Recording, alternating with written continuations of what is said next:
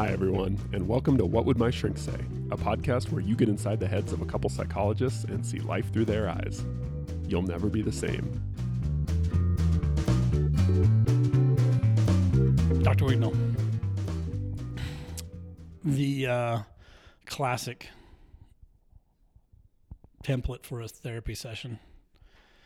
Um, I think most people have the impression that that's a pretty intense setting, right? I mean, they come into your office, they sit down, they kind of bare their soul to you. You respond appropriately and, and help them uh, deal with whatever they're dealing with. Yeah. Right. Have you ever had an instance where in that hour with the patient, things have gone strangely, oddly wrong? in a humorous way or in a very strange way? Um, humorous would probably depend on who you're asking. Um, I certainly have some embarrassing moments. Pl- pl- That's what I'm after.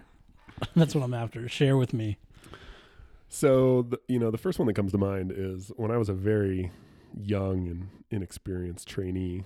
One of my, this was probably in my first 20 therapy sessions ever. You know, it was pro- it was like really early on as soon as I started doing therapy. You're a baby. Rookie, total baby. Um, and I was, it was, uh, it was in Dallas. It was, the, it was the middle of summer. Um, felt fine. Uh, walked into the therapy room with my client and sat down. We started talking, and it was about um, I think it was about halfway through the session, and I um, I should take a little pause here. Do, when you were a little kid, do you remember being taught how to how to cover your nose when you sneeze? do you remember someone teaching you this? Yeah, I, I Like someone telling you put your hand over your I mean No. super vaguely. I don't remember the moment, but this has made me excited for this story. So I remember distinctly being taught that, you know, when you sneeze, cover your nose. Like that's the phrase I have in my head, cover your nose. And to me, when people did, they what they always did was they put their hand over their nose, Uh-huh. right? Uh-huh. But apparently this was misinformation because as I got older, I, I learned that the preferred method is that you actually, you, you sort of tuck your head down sideways into your, the backside of your elbow. Mhm. You The know? vampire cough. Oh, the vampire. I yeah, didn't know this is what they teach term. kids now. Okay. Yeah, Yeah, yeah. See, clearly this was after my time. Right, right, I, right. I, I was not privy to this wisdom. Right. So I learned um, that you do the hand method, but clearly the, the vampire sneeze is is the preferred method. So, And you were taught put your hand over your nose, not your mouth? well, both. You Okay, sort of cup okay. both. Yeah, yeah, yeah, yeah. know, Okay. of, um, I have big hands, so I can, Yeah. I can pull that off. Um, but la- later in life, I learned no, I got to st- I got to change this. I got to start, you know, sneezing into my elbow or the, the backside of my elbow anyway. Better strategy. Yeah, well, I thought. So I'm about 20 minutes into this therapy session. I'm not sick, you know, no cold, no nothing, not feeling congested, no allergies. I never got allergies. Um, and I, I feel a sneeze coming on, and I, I put a little finger up and I say, "Excuse me," and I, you know, tuck over to the side and sneeze into my the backside of my elbow. There should be a name for that part of your arm. What is the, what is the name of that? The you know the inside of your el- your elbow's the outside. What's that? That's little the appendidorsal skin. area. appendicular Yeah, skin area. yes. Right. Okay. So I sneeze into the appendicular dorsal sneeze and apparently everything goes to plan. Feels like a normal sneeze. I pull my head out of my little um, lower armpit, hmm and as I do, I feel this giant wad of snot fall down my my my lip over my mouth and onto my chin. I mean, this thing must be enormous because I can feel it covering so much Yeah, surface yeah. area on my face. For those of you who aren't watching, Nick's reenactment of this is amazing. Go ahead. there's not a whole lot more to the story. How did you recover from this? I, I think I probably looked like a deer in the headlights and put my okay. No, there is more to the story actually. Now that I think about it, Yeah. I, I put my hand over my face, obviously, Right, to hide. right. And I, I remember the feeling like, okay, what do I do here? Do I try and like wipe it off Uh. with my fingers and like get it out of there and then kind of, I don't know, put it in my pocket or something? I decide, no, that's silly. I can't do that. Um, so I look around for Kleenex. Of course, the one time I have a giant booger explosion, there are no there's no, No, Kleenex yeah, in yeah. the in the session in the room. You know, so I've still got my hand over my face, and I kind of muffle out some. "Ooh, excuse me,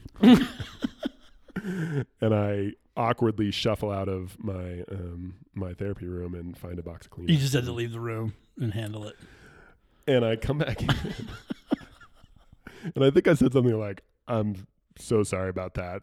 And the my client, poor thing, she was just like so whatever that emotion is, where you're like, it's like empathy embarrassment, Yeah. where you're like really embarrassed for Yeah. someone else. Where And you it- don't even want to acknowledge what happened. yeah, and it, it, it weirdly it feels just as bad as your own embarrassment, Right. You know, and she was just mortified. I think.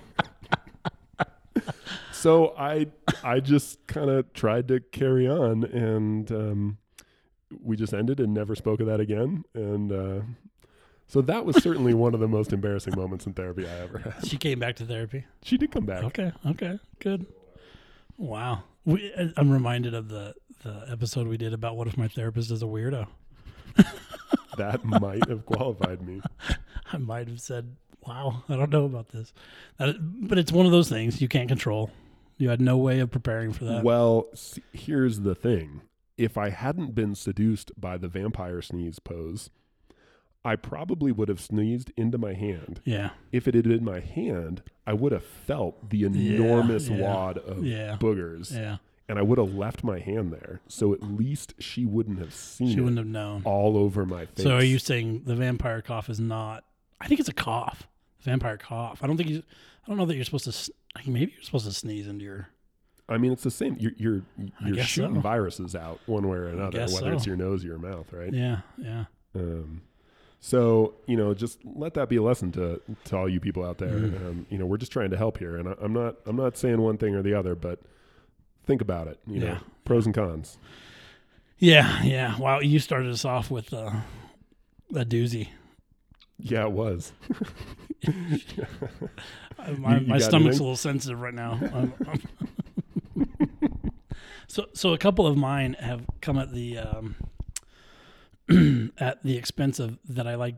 I, I drink a lot of fluids, water, What kind Tea. of fluids? water, tea, coffee.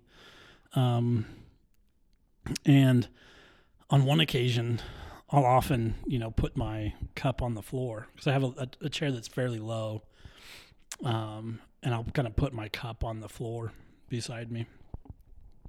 And at one point during a session, I reached down and grabbed my cup by the lid. You know, it was like a soda, I believe, or something that had a lid on it.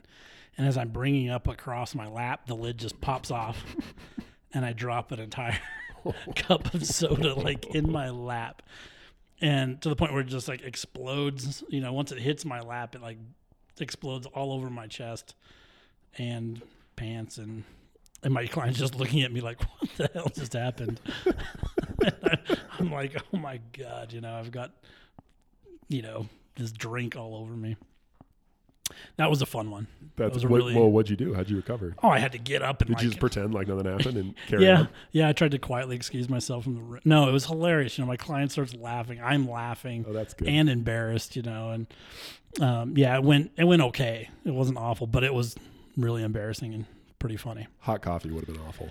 Yeah, I, I've done the coffee thing Really? because in a coffee cup like from Starbucks, there's the little hole that you're drinking the coffee out of. Mm. if though you're mid drink and you decide to say something and you quickly put that drink down, you can create this current and it pops back up through that hole and there's like creates a little mini geyser up through the lid and that's happened to me where like mid drink i'm like hey i've got the perfect thing to say i quickly take the coffee cup down create the geyser. and then I'm just again, I need a raincoat in my therapy session because I'm covered in coffee at this point. Wait, wait, so when you spilt soda all over yourself, um, do you do you have like a do you have like a backup wardrobe in your closet, or like what what did you, you just put paper towels all over you, or how, how, yeah, I think I cleaned off with some paper towels real quick. You know, you, you don't want to. I'm trying not to take away too much. Well, I told myself anyway in my mind I didn't want to take away too much time from my patient, but really I'm just super embarrassed and want to get past it. yeah. Um, I don't drink sodas anymore in work from that kind of cup. Um, and I think I'm sure probably at lunch I ran home and changed um, because it was it was noticeable, very very noticeable that I'd stained my shirt brown, you know, with soda, um, and and our coffee, and so yeah, and and actually in my office I do keep a spare shirt usually because I'm prone to I've probably thought about that 20 times. Like I should have a backup outfit Yeah. in my office or Never- never brought it? I never do it. you have a closet in your I office. know. It'd be perfect. There's some sort of weird psychological block here. You're Help just me, not doing Sewell. it. Help me. Well, you know, it, it happens a lot. The other really funny moment I had though was I'm I'm having this therapy session, and I've got this fluorescent light above, um, on, on the ceiling, and it's it's just right in between my client and I, and we're having this really intense moment, and all of a sudden, this stream of water comes through the fluorescent fluorescent light, like I'm not I'm I'm not kidding, like six to ten inches away from my client's face, and it's splattering onto the coffee table in front of them. And both of us are just kind of like, what in the world is just happening? You know, we look up at this fluorescent light that's now full of water. The the roof in the building I was working in at the time had a leak, and this fluorescent light had collected it for as long as it could, and then it just started kind of pouring out. Ooh. It was a really awkward moment. and it couldn't have come at like the worst time because it was this really kind of painful moment for this client. And all of a sudden, this rather large stream of water. Mm. What'd you say? What do you say after that? Did you apologize for the roof? Oh, yeah, you- yeah. You're like, oh my God, I'm sorry. I don't know what this is, you know? And, and we, Hol- Hold that thought. Yeah, hold, hold- that really hold- intense hold emotional on. thought. oh, it was, it was horrible, but it's like splashing everywhere, you know? It was, it was yeah, it was, it was really pretty Wow. awkward. Yeah. Wow. And I mean, both of us were able to look back at it later and laugh. But I think at the moment, I was mortified and embarrassed, you know, and um, I'm sure they were put off because, yeah, it couldn't have come at a worse time. This makes me think of a um, something I've learned over time, slowly as a therapist. But it, it's common when when you go to get a client from the waiting room, and there, there's this kind of short walk back to your office. It, It's pretty normal to to make chit chat. You know, you chat about the weather, How's your day? sports, or yeah, Yeah. how's it going, whatever.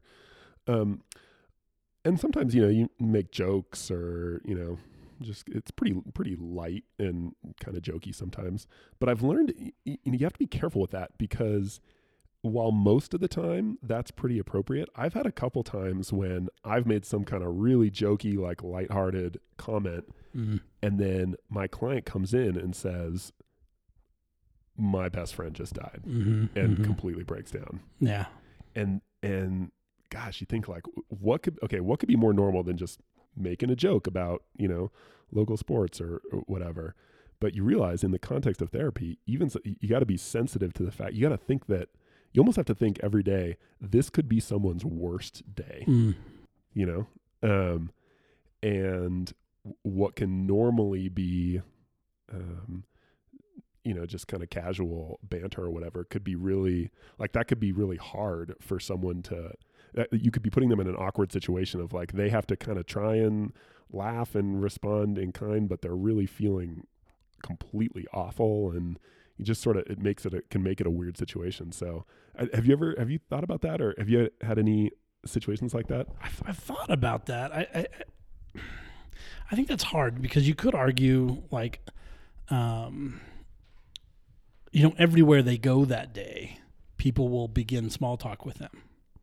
So, is it really your responsibility to not do that? So that you know, just in the event that maybe this is their worst day, um, because part of part of tragedy, grief, loss, is that the world doesn't know what you're going through and can't respond in kind in those moments and So, so for example, you know, your client comes to therapy, they go to work, they go, you know, pick up some uh, groceries. Nobody is going to realize what they're going through. And so I hesitate to take too much responsibility for something like that. Does that make any sense? Yeah. And at the same time, I can recognize like you want to be um, more neutral, you know, and, and usually I'm more neutral. Um, I might ask how their day's gone. It, my office is at the end of the hall, so it's a longer walk. So it would be weird not to say anything. So, but I try to remain somewhat neutral. Sometimes they'll start chatting you, Right. and and so I try to leave it up to them as much as I can. But on occasion, you know, you do do that, and I and I, I don't want to take too much responsibility and say that I'm in charge of their emotions that day. Oh no, yeah, I, I think that's generally right. But but the idea of n- neutrality, like you do want to be somewhat of a. I mean, you're a human being, but you want to be somewhat of a blank slate. And so just Yeah, walking in the waiting room with you know your latest stand-up routine um, is maybe a little bit a little bit much. And it, it just it was one of those little moments as a as a therapist that m- makes you do a little self-reflection and go, oh wait a second, like I gotta should at least think a little bit more about this, like how I interact with people. And away, man. We this was really a downer. We really took this one down a notch from yeah, yeah. We went from some, yeah. What did you do early- here? Nick? All right, I got an I got another uh, hilariously embarrassing one. Is it does it does it no involve bodily, bodily, fluids? this Okay, good. No good. bodily fluids. So um, I'm a big fan of the whiteboard in therapy. Mhm. I, I do a lot of a lot of diagrams, a lot of graphs, Mm-hmm. a lot of a lot of pictograms, um, hieroglyphics. Sometimes no Box plot. box plots. I to this day do not understand what a box plot is. Yeah. I don't get. it. I think it's made up. I, I think someone just decided we we need five different kinds of graphs or plots, and I can only One think of of four. So we're we're just going to make a box plot. Yeah. And I don't. Uh, I think it's kind of silly. Yeah. when I Um, see him, I just kind of glance. Yeah, yeah, I don't know. Um, so no, I, I draw no box plots, Okay. um, but I draw lots of things on my whiteboard um, because uh, you know pictures help. I think uh, visualizing things, especially kind of abstract things in therapy. I'm such a visual person. I end up writing, drawing a lot. I think I think everybody's a visual, but you know people say that like I'm you know I'm a really visual. I think everybody's a really visual person. I don't know. But wait, I'm not. really a visual person. no, really, really a visual person. Really visual. anyway, I'm up at my whiteboard a lot.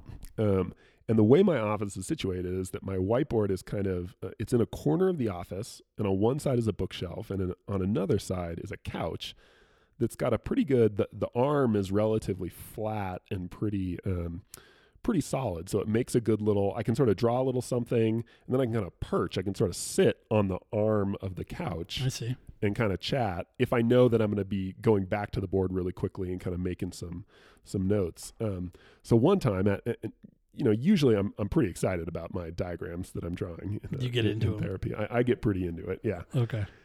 And one, t- I must have just been really overcome by excitement because I got done drawing a really, must have been really insightful um, drawing for one of my clients.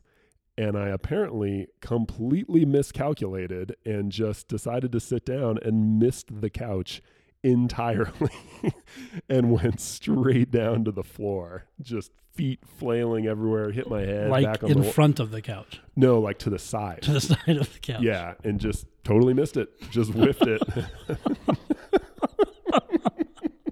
How have I not heard this story before? Uh, I, I, it's embarrassing, man. I don't like to talk about it a lot. that is awesome. I don't think I've ever fallen in front of a client, but that's a good one. This was whatever the opposite of graceful is. That's was what it. I was. It was completely dumb. Like, I must have looked so so bad. How did your client g- respond to this? I mean, I- I feel like what happened was externally they feigned concern, like, "Oh my gosh, are you okay?" And internally, I feel like they were just dying with laughing, laughter. yeah. Just that They were able to not laugh. N- No, it was like mouth eye. You know that emoji with Yeah. like the eyes and the mouth wide open. Shock, Yeah, yeah. that like, oh my god. Yeah. Um, But they- but they that's didn't it laugh. was. Um, they, they did because my first response was, Was to like laugh. the like nervous, like you dummy, like and then start laughing. And I think they sort of nervously started laughing along with me. That is Um, awesome. Man, that was yeah. It, I I um, think it is funny. It, I mean, it's such an artificial kind of context anyway. Therapy that when things happen that are goofy or silly that happen in everyday life, it makes it especially goofy or silly. Yeah. You know, it, it really does. It's- It's a it's a really interesting atmosphere. right. Yeah. I feel like it's it's good and it, it's good for me and it's good for my clients to um to see me act like a buffoon every once in a while. I mean, I, I- you know, I want to be professional, of course, but it's it's good to know that Well, it's a real person human. sitting across from you. Yeah. Um, Yeah. The kind of person who just misses the couch entirely and falls on the floor to the extent that that's normal. I've I've got so I'm I'm a I'm a trauma person. I love working with uh, trauma, and I bought this photograph one time that um, was taken after Hurricane Katrina, and it's this woman who you I mean the expression on her face is just so intense and powerful. You can tell she is just wiped out. Um, uh, emotionally, physically, she's exhausted. She's kind of laying her head um, to the side onto this cooler that happens to be near her. Um, but the the expression on her face is just really intense, exhaustion, shock. You know, um, and and and to a trauma researcher, knowing the context of this photograph and the photograph itself, I, I think it's beautiful. You know, it's this really um, intimate, powerful photograph. So I hung that in my office, and I had a client, you know, who, who I'd seen for a little while, and and finally she said, "You have got to take this picture down." She's like, "This is the most depressing photograph I've ever seen, and every time I'm in your office and I see this photograph, I just want to cry." You know, I, eh, this is awful. and, and she had a good sense of humor about it, but she was like, "You you have to take this thing down. You can't do this." And so in the moment I'm like, well, come on now, you know, and, and so, but then I thought, okay, I'll take it down. So after the session, I took it down. You wouldn't believe the string of clients I had after that saying, thank God that picture's gone. right? They were all like, oh my gosh, you finally got rid of that picture. Thank you. You know, it, it was unbelievable. They just, they, they didn't feel comfortable enough maybe or whatever to say it. But lots of my clients were super relieved that that picture was gone that was also kind of a an interesting moment in therapy where something I thought was really great for one reason didn't come across to my clients the same way.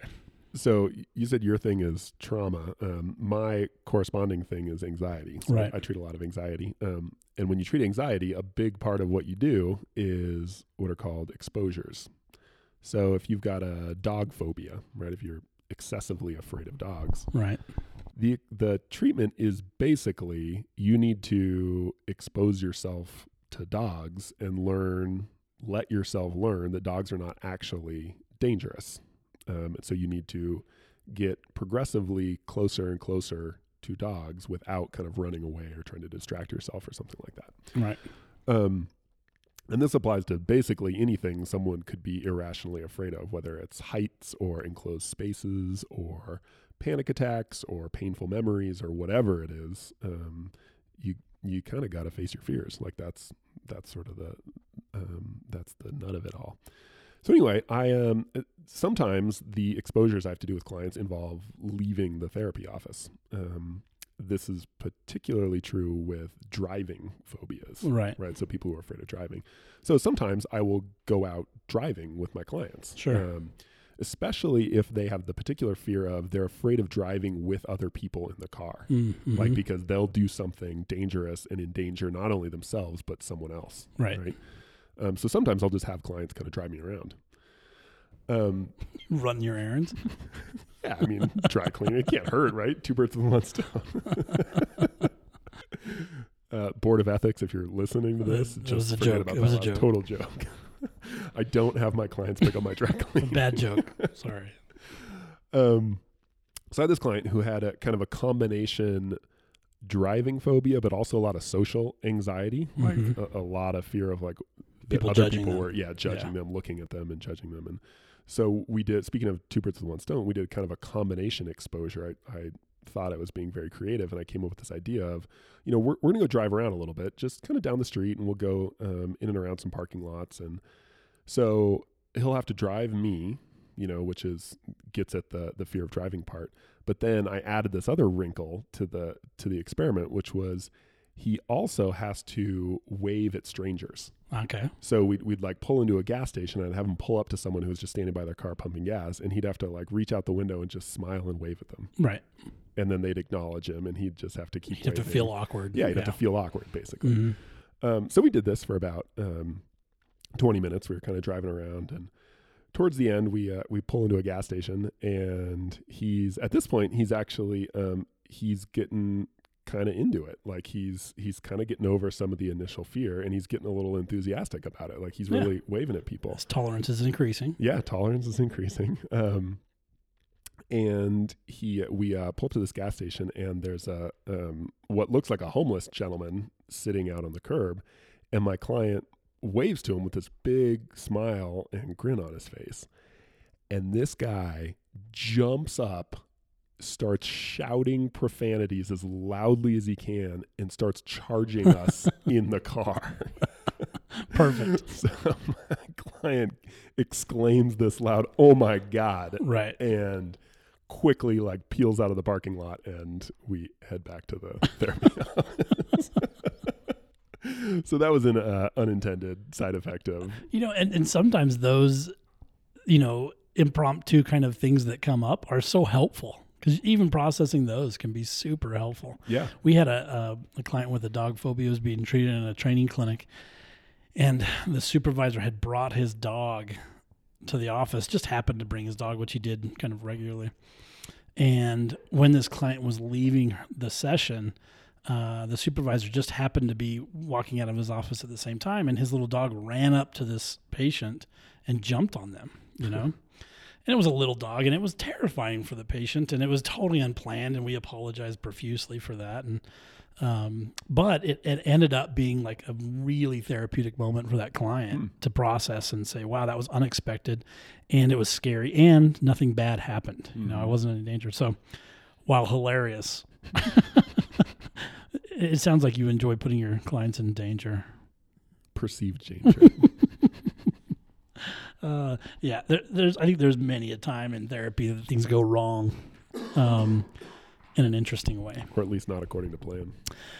Definitely not according to plan when you drop an entire soda in your lap. hmm Yeah, and you're sitting there holding the lid, staring at your client as they laugh. Yeah, All right. So as we have more embarrassing things happen, we'll be sure to keep we'll catch you up. posted. Yeah, yeah. I need to. I need to hear more of these. I missed the couch when I sat down. well, you were never going to tell me about that, huh? Only two people alive know about this. And the people who listen to this podcast, All three of them. all ten. yeah.